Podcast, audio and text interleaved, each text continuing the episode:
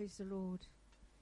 I love that song, the words of that song, which says, Broken hearts are mended, troubles vanish in the presence of the King. We are so, so blessed that we can come into His presence, that we can experience His presence, and we can receive all the healing that He has for us. Praise the Lord. Just like to pray and ask God for His help as this message tonight. Lord Heavenly Father, we're so privileged, Lord, to be in your house tonight, God, to feel your presence, Lord, to be gathered together to worship you in liberty and in freedom, Lord. We thank you, God, that we can come to this place and worship you, Lord. I thank you, God, for your word and the truth, Lord. And I ask you, please, to help me, God, as I minister this word tonight, Lord. Bless our hearts, Lord, I pray. Speak into our lives, I ask you, Lord. And it is a great privilege, Lord, to minister to your word. Help me, I ask in Jesus' name. Thank you, Jesus. Amen. Amen. I'm going to be speaking a lot about altars tonight. So, um, to start off with, the first time altar is mentioned in the Bible is found in Genesis chapter 8, verses 20 and 21, which reads, And Noah builded an altar unto the Lord, and took of every clean beast and of every clean fowl, and offered burnt offerings on the altar.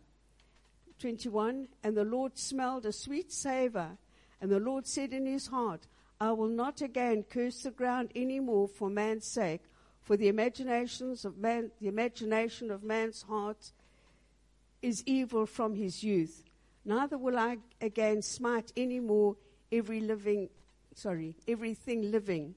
Seed time and harvest and cold and heat and summer and winter and day and night shall not cease. The Bible says there that the, the, um, a sweet savor from the sacrifice came up to the Lord. He was pleased with those offerings that were offered up to him.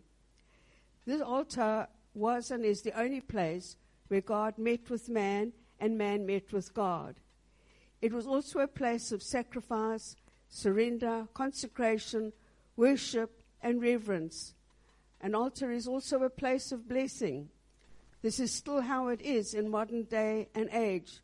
Most churches have in their building a raised platform or a table or a structure of sorts, which is the designated altar. We as individuals no longer build structural altars as is found in the Bible, but the purpose of an altar remains the same today. And we are thankful to God that we do still have that personal meeting place with Him. I give two examples of altars in the Old Testament where God met with man. The first is that of Abraham on Mount Moriah. This extreme sacrifice God asked of Abraham was that of his son Isaac. Abraham was in complete submission and obedience to God, and step by step did exactly as God instructed him. As Abraham raised his weapon to slay Isaac, God stopped him and provided a ram to sacrifice. The second example is that of Elijah's dramatic altar on Mount Carmel, where Elijah challenged the worshippers of Baal. The Baal worshippers could not get any response from their gods, despite their frantic pleading and imploring. But upon the altar Elijah built, God sent fire which licked up all the water and consumed the sacrifice. In awe and amazement, the Baal worshippers fell to their knees and proclaimed, The Lord, He is God. Revival broke out, and God brought rain to Israel after a long drought. Altars are very important. You can see from these examples. And God is pleased with the sacrifices that are brought to Him. There are many other examples in the Bible where altars were built, but here I speak of only a few. Firstly, I refer to Noah, which as mentioned in the beginning of this message, is the first record of an altar being built unto God. Noah built an altar on dry ground after the flood, and there he made sacrifices of burnt offerings. Noah had come through a lot of difficulty, hardship, uncertainty, and the perils of a worldwide flood. In preparation for the flood to come, he had been instructed by God to build an ark, which, of course, was the first sailing vessel of any kind. The only point of reference Noah had on the exact details to build the ark were directly from God. He preached to the populace, he loaded animals into the ark, and ensured that there was food for them all. He experienced rain for the first time ever on the earth, and not only rain, but a flood which covered the whole earth. We can get a detailed picture of the situation shown often in children's books, where we see the rain is pelting down, there are floodwaters where there was once land, and an ark sailing on and through the waves of these flooded waters. That was a grim picture of how the world looked at that time. But when it was all over, the rain stopped, the flood subsided, and there was dry land once again. The first thing Noah did, before attending to any of the other many things he needed to do, he built an altar unto the Lord. Noah put God first. He offered burnt offerings of every clean beast and every clean fowl. And the Lord smelled a sweet savor as these sacrifices were made. God was pleased with Noah's sacrifice. As we continue in the life of Noah, after the flood, we see that Noah got into all kinds of trouble and sinfulness because of his humanity, which illustrates to me that there is always an ongoing need for an altar. I find it astounding that Noah, after he had experienced a God given enormous, massive miracle, could still find himself weak in the flesh. Not only Noah, but each and every one of us have, have and struggle with the enemy of our flesh. But as the Bible explains in Romans chapter 8, verses 6 to 7 and 13, for to be carnally minded is death, but to be spiritually minded is life and peace. Because the carnal mind is enmity against God, for it is not subject to the law of God, neither indeed can be. For if you live after the flesh, ye shall die. But if ye through the Spirit do mortify the deeds of the body, ye shall live. And mortify is a strong word which means subdue by self denial. And then there is more on this subject as written by Paul in 2 Corinthians chapter 10, verses 3, 4, and 5. It says, For though we walk in the flesh, we do not war after the flesh.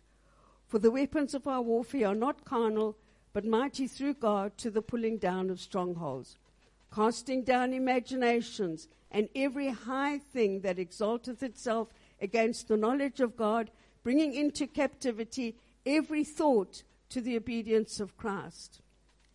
We need to be careful and beware of the thoughts we entertain because some of these can be very, very dangerous and influence our actions.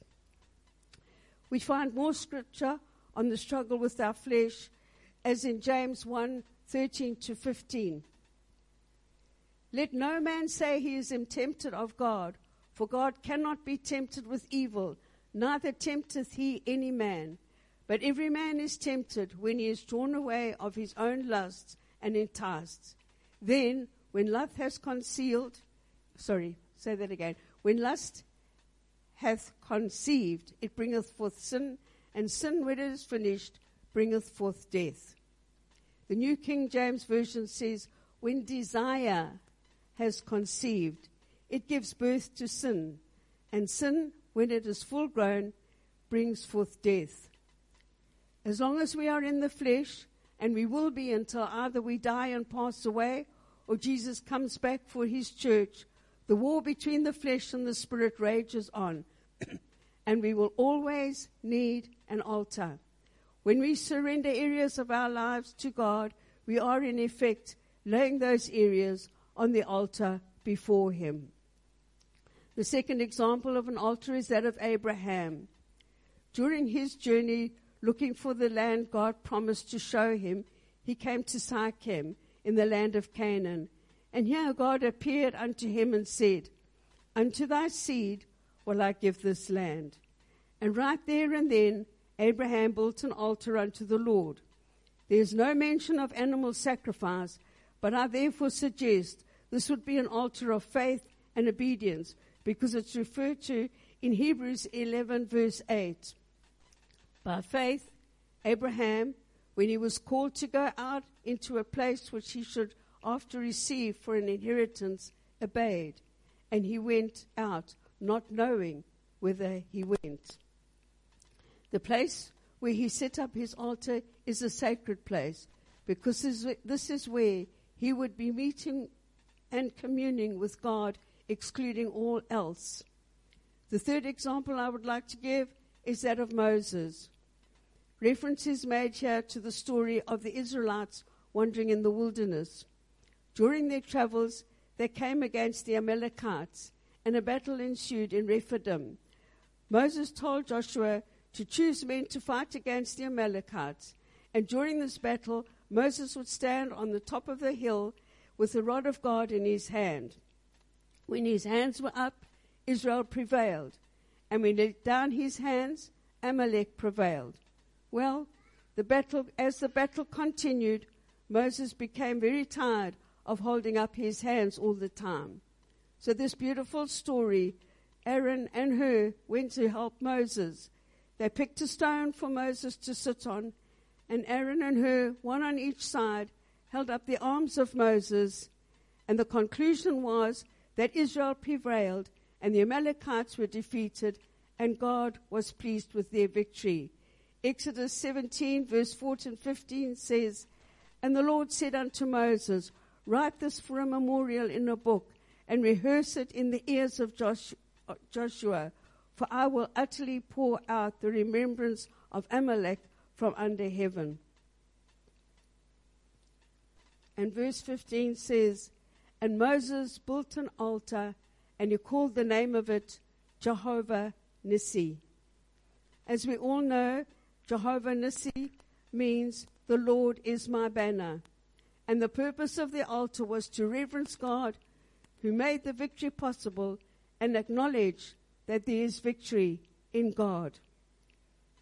In this account, we see that Moses depended on God the entire time the battle raged.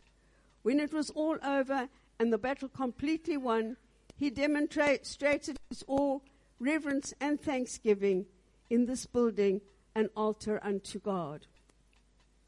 In the times that we live in now, we do not go out searching for stones on earth or any other materials required to build an altar. But the purpose of an altar still exists today, and it is a sacred place for sacrifices and for gifts offered up to God. When God introduced to the nation of Israel the necessity of shedding of blood for the remission of sins, the ritual was that the sacrificial animal was brought to the high priest who placed the animal on the brazen altar where it was sacrificed. Then the blood of the sacrifice was taken by the high priest into the Holy of Holies, which he placed on the mercy seat. And this was where God would receive and accept or reject the sacrifice. God showed his acceptance by a bright light being the glory of God. This took place once per year on the Day of Atonement. So for Israel, it meant that for one year their sins were forgiven. Year after year, the same procedure was repeated. The forgiveness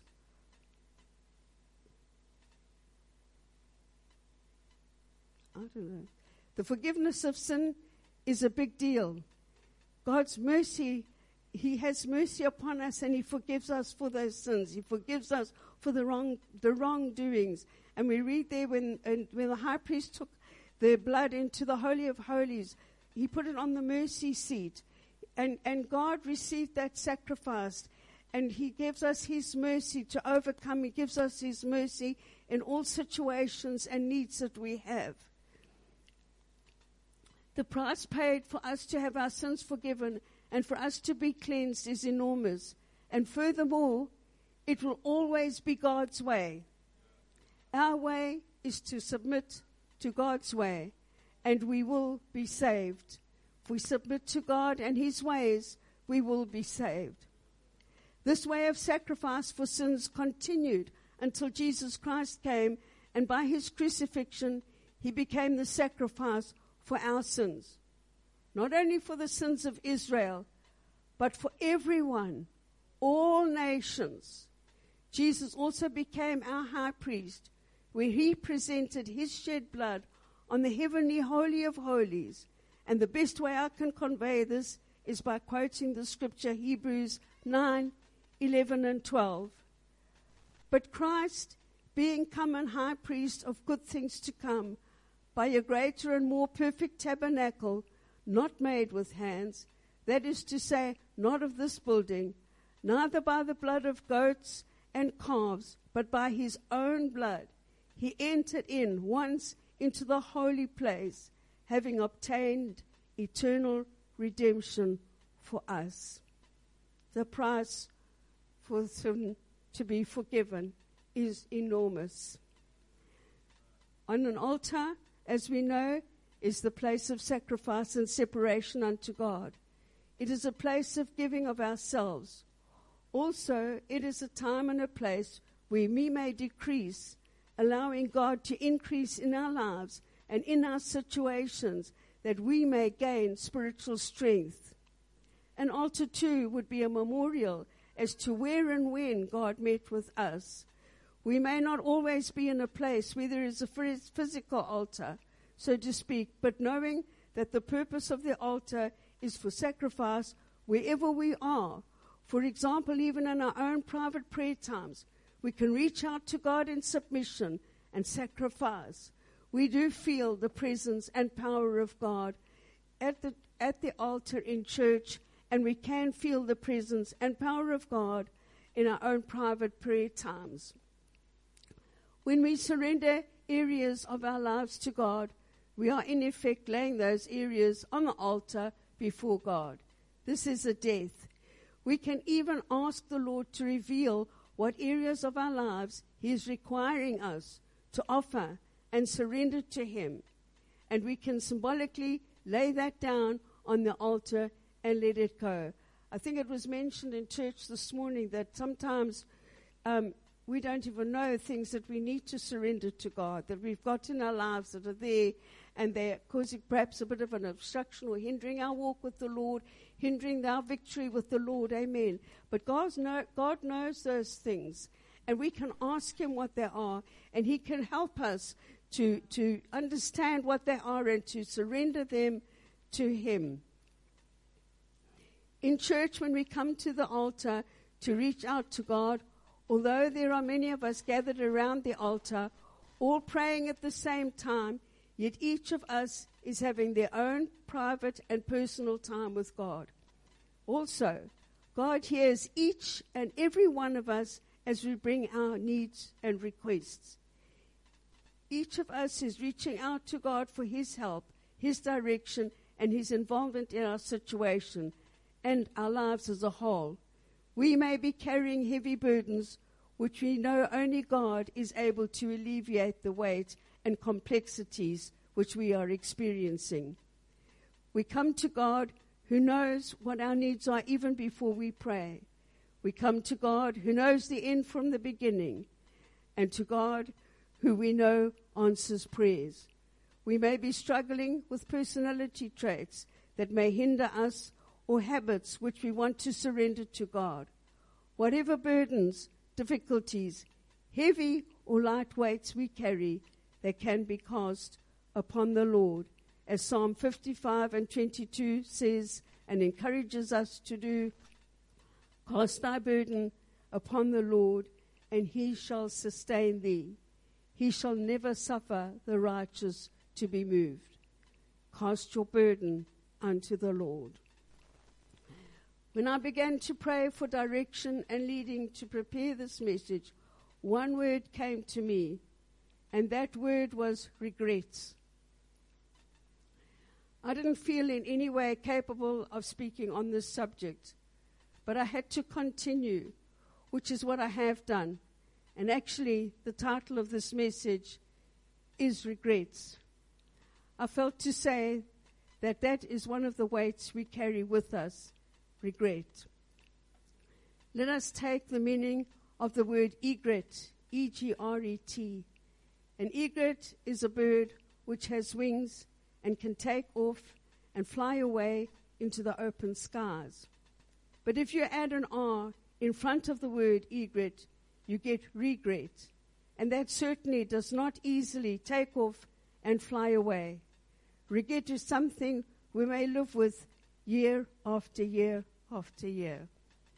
A definition I found says that regret is a negative cognitive or emotional state that involves blaming ourselves for a bad outcome, feeling a sense of loss or sorrow as to what might have been, or desiring that we could undo a previous choice we had made.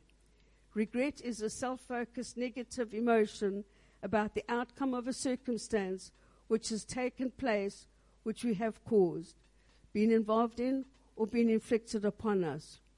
Also, regret often includes self blame because we castigate ourselves over and over for our failing, and that we would have far preferred to have acted or spoken in a different way. Also, we often suffer the consequence of the outcome of the incident or incidents that have taken place. Regret can significantly hinder our state of mind, our well being, and our state of happiness because it is often accompanied by other negative emotions such as guilt, disappointment, self blame, frustration, shame, sadness, and remorse. That is a weight. Regret, I believe, can be a weight in our lives. There is also the feeling of helplessness. It can even go to the extent that some may regret the way have they have spent their whole lives. Regret lives on in our minds and in our emotions, where it may be deep seated or it may be close to the surface. We may be getting on with our daily tasks, etc., in that we could be praying, we could be laughing, having interaction with others, we could be out on a picnic, walking the dog, reading a book, doing the shopping, but regrets can persist in our minds, stealing our victory and our peace. As far as spiritual warfare is concerned, regrets are thoughts or imaginations which can be cast down and brought into captivity to the obedience of Jesus Christ. Let's not forget the earlier scripture in Psalm 55 and 22 where it says, Cast thy burdens unto the Lord. We have a habit of casting our burdens unto the Lord and giving Him everything and really meeting with God in a, in a serious place. And then when we leave that place of prayer, we pick up all those things that we've given to the Lord and we take them back to us with our seats. And the turmoil goes on and on and on. Cast your burdens unto the Lord. We have to learn to leave them there with the Lord. He knows how to deal with them. Would you know how to deal with guilt, uh, with um, regrets? Would you know how to deal with them? But God knows exactly how to deal with them. He knows the root. He knows the substance and He knows exactly how to deal with them.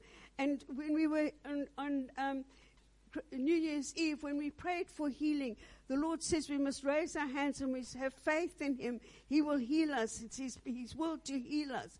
And we need to practice that too when we cast our burdens on the Lord. We all need that help, is to have faith in God. I've given it to you, God. I'm walking away from that. And when you're walking back to your seat and you feel that heaviness coming back, sing a word of praise to the Lord. Give him thanks. Try and turn that away from receiving it again and carrying it on and on and on. We feel terrible because we go in a cycle over and over and over again. Lord, I've brought this to you 10 times, 20 times, 30 times, 40 times, and I've still got it and I'm still suffering with it. Why? Because I haven't let it go. I have held on to it and I've carried it with me, and it, the burden is huge, and I've, it's intolerable, and I cannot bear it, and I dislike it, and it's wearing me down, but I keep carrying it. Oh, but when I go on Sunday, I'm going to go and I'm going to ask the Lord to help me, and that I do. I come on Sunday, the altars are open. Thank God for the altars that we've got to come and pray, and our ministers and our leaders that will pray for us. I come and I say, Lord, I'm bringing this to you. I've got regrets. I regret this, this, this, this. I'm bringing it to you. Please deliver me from it. Please heal me. Please help me to get over whatever our prayer is. And the Lord says, Yes, Sheila, I hear you. I will help you. I know how to get rid of it. I know what to do with that. Consider, consider that it is done. So then I get up from my altar and pray, and I'm glad that I've, I've said it to the Lord. And then out I go again, and it's still there with me. Because I haven't had the faith to allow God to believe that God has heard me, to believe that God is dealing with me, to believe that God is dealing with the situation. We need to believe that. And, and nothing, it doesn't, everything is not immediate. That's what we need to understand as well. We get bogged down sometimes by expecting miracles, immediate miracles. Miracles that happen there and then, whoo, but it doesn't always happen that way. And sometimes it's gradual. And you know what? There may be other things that we are not aware of that God has to move and set aside and break down in order for Him to get to that thing that we're confessing to Him, in order for Him to get to that thing that is holding us down, that weight that easily besets us. We need His help, and I don't know where I was. Cast your burdens upon the Lord and I think that I say this that in a recent message, we were told that we can have victory, but we need to worship. Now, when we when we're down and, and holding these deep uh, um, burdens, we don't really feel like worshiping. We have to make ourselves worship. We need to worship. Why why can't we worship God? Why do we hold back? What is wrong with God? God has everything. He is everything. He promises everything. He's the great I am. He's our healer. He's our savior. He's our deliverer. He's everything. Amen. He's the King of all kings. He's the Lord of lords. He's the creator. He's the beginning and the end. He's the first and the last. There's so much that we can worship. Let go of yourself. Let go of the burdens that we're carrying, amen, and turn to God and worship Him. Turn to God and let Him have our praise. Turn to God and let Him have our worship, our honor, our respect, our all. He alone is worthy of all that praise and glory. We will get victory that we will be amazed with. We will get victory that we will be jumping and running and singing and praising the Lord. But don't pick it up again. Do not pick it up again. Leave it. It's there. Amen. Thank you, Jesus.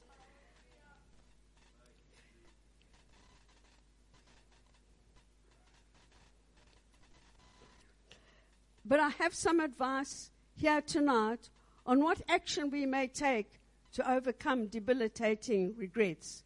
However, let it be known that this is advice is not from me, but as per the words, the words of Apostle Paul by inspiration of God. God is merciful, and part of the definition of mercy in my dictionary is compassion. In the book of Romans, in the first 11 chapters, Apostle Paul writes many of the mercies of God. And I detail only some of these here. One of the mercies is justification, free from guilt and the penalty of sin. Adoption, whereby we cry, Abba, Father. What did we do? What have I done? What did any of you do? What did my pastor do? He's the, he's the, the main honcho here. He's the big spiritual man. What did he do to say, Abba, Father?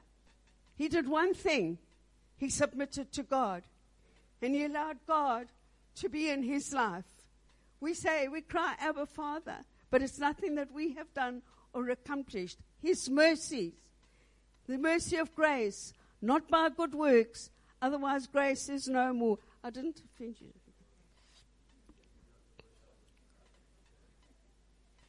No condemnation to them which are in Christ Jesus, who walk not after the flesh, but after the Spirit. Do you ever feel condemnation? Are you all born again and looking, living after the flesh and after the spirit? Are we all? Are we all? Are we all?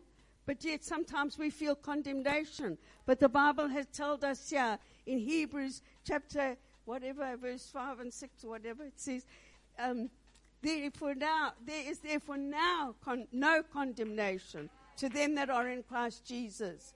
So we can stop, you know, hitting ourselves over the head and condemning ourselves. And you know what? We don't do that when we, with all the people and everything like that. We do that when we're on our own and in a private little place, all alone, and then we start, we start doing that. Maybe you don't, but I know I do. Help in infirmity. Yield your members servants to righteousness and holiness. Come in glory beyond any comparison with any present sufferings we feel the coming glory. No separation from the love of Christ. Ooh. Lord, I'm bad today. No separation from the love of Christ. Do you think I could have Sister Kathy, please? So when we get to chapter to chapter 12 of Romans, the apostle Paul writes, I beseech you therefore, brethren, by the mercies of God, that ye present your bodies a living sacrifice, holy and acceptable unto God. A living sacrifice. We can get on the altar and we might be wriggling because we are alive. But we want to, God wants us to present ourselves a living sacrifice, holy and acceptable unto God, which is your reasonable service. And be not conformed to this world, but be ye transformed formed by the renewing of your mind, that ye may prove what is that good and acceptable and perfect will of God. Let us give up and surrender ourselves and those debilitating regrets to God. Let us cast our burden, burdens of regret unto Jesus. And by Jesus, we can get victory, deliverance, and peace. Don't forget that our weapons are not carnal, but they are mighty through God to the pulling down of strongholds. So we can't have an altar call because of our, our masks tonight, but wherever we are, could we stand, please? And we can pray, we can dance, we can cry, we can worship. Whatever you feel to do, you can praise, you can get lost in your praise for God, can give it all to God. Give it all to God. Let God take our burdens. Let God give us victory tonight. Amen.